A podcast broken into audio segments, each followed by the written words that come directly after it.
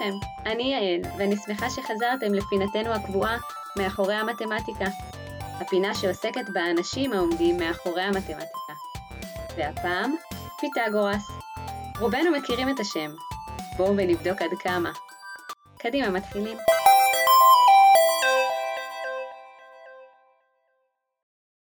אז מי זה פיתגורס? פיתגורס היה פילוסוף ומתמטיקאי יווני חשוב שחי במאה השישית לפני הספירה. הוא נולד בשנת 582 לפני הספירה, באי סמוס שביוון, ופעל כל חייו באזורים שמחוץ לאתונה. בשנת 529 לפני הספירה התיישב בקרוטון, מושבה יוונית בדרום איטליה, ושם הקים סביבו את האסכולה הפיתגוראית, קהילה דתית פילוסופית. הפיתגוראים האמינו כי ניתן לתאר את כל העולם ביחסים מתמטיים בין מספרים טבעיים, ודגלו באורח חיים של פשטות, התבוננות וצמחונות. תגליותיו של פיתגורס תרמו רבות לאנושות.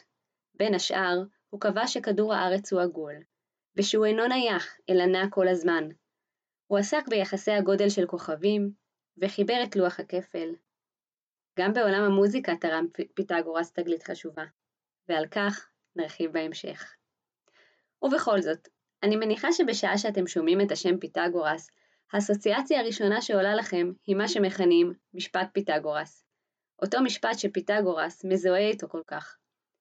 משפט פיתגורס הוא אחד ממשפטי היסוד במתמטיקה, ובו מתוארת מערכת היחסים בין ריבועי הצלעות במשולש ישר זווית. ריבוע היתר שווה לסכום ריבועי שתי הצלעות האחרות.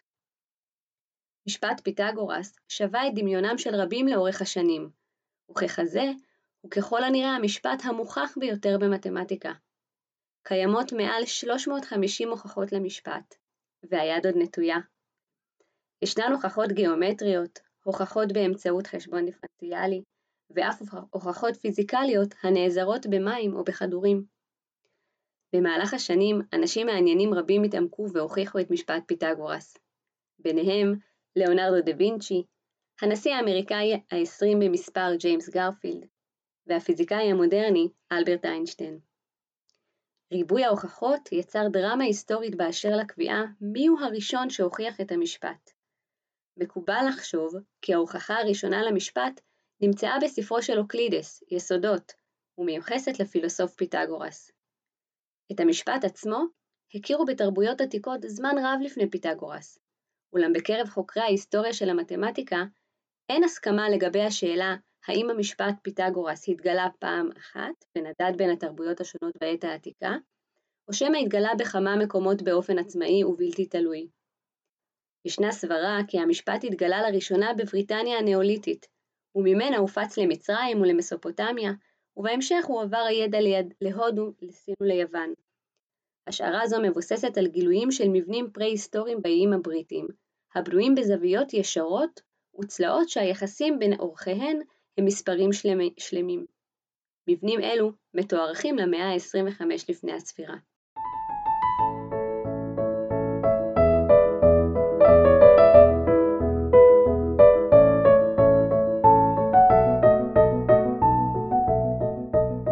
לא, לא התבלבלתם, אתם עדיין מאזינים לתסכית שמדבר על פיתגורס. אז מה הקשר בין פיתגורס, מתמטיקה ומוזיקה? מיד נסביר. פיתגורס מצא כי יש קשר בין צירופי צלילים הרמוניים הערבים לאוזן ובין מספרים.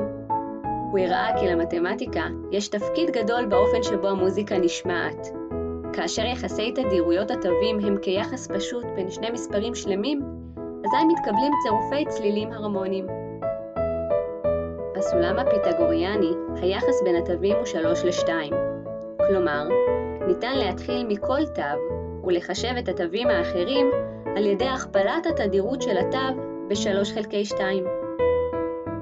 הסולמות המוזיקליים הנפוצים היום הם המז'ור והמינור, וגם בהם יש קשרים מתמטיים, כך שהמוזיקה שאנו שומעים היום גם היא מתמטיקה.